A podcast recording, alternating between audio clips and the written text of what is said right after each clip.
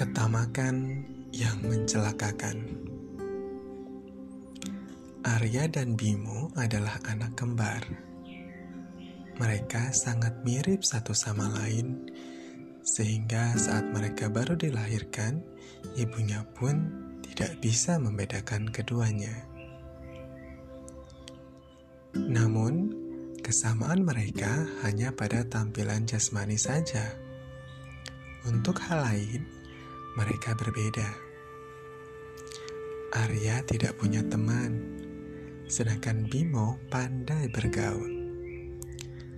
Arya sangat suka makanan manis, tapi Bimo menyukai makanan pedas dan tidak suka makanan manis.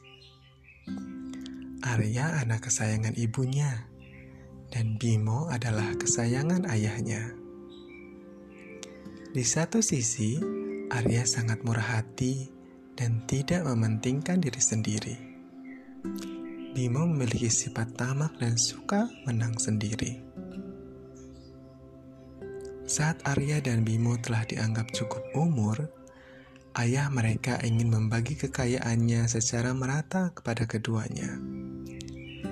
Tetapi Bimo tidak setuju dan dia mengusulkan bahwa siapa yang bisa membuktikan dirinya lebih pintar dan kuat akan mendapat bagian kekayaan yang lebih besar. Arya setuju. Sang ayah mengatur sebuah perlombaan bagi mereka berdua. Dia meminta keduanya berjalan sejauh yang mereka mampu dan kembali sebelum matahari terbenam. Kekayaan akan dibagi sesuai dengan jangkauan jarak yang ditempuh. Syarat dari perlombaan ini, mereka tidak diizinkan membawa jam selama perjalanan. Pada hari yang ditentukan, Arya dan Bimo mulai berjalan. Matahari bersinar cerah. Arya berjalan pelan dan tenang.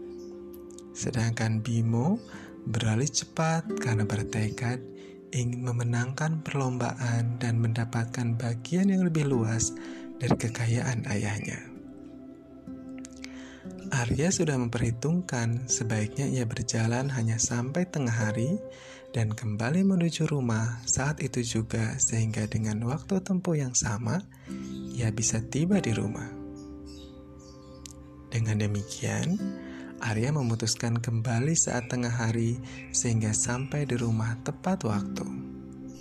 Sementara itu, Bimo dengan keserakahannya ingin memperoleh kekayaan yang lebih banyak. Tidak berusaha kembali ke rumah kendati pun sudah lewat tengah hari. Dia berjalan dua kali dari jarak yang ditempuh Arya dan berpikir masih bisa sampai di rumah sebelum matahari terbenam. Dia bergegas kembali ketika melihat lembayung senja. Malang tidak bisa ditolak.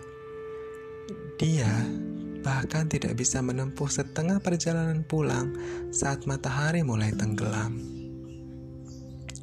Perlahan malam yang gelap menelan jalan yang dia tempuh dan dia dengan berat menyeret langkahnya kembali ke rumah. Dia kalah dalam perlombaan itu hanya karena ketamakannya. Ketamakan yang membuatnya kehilangan.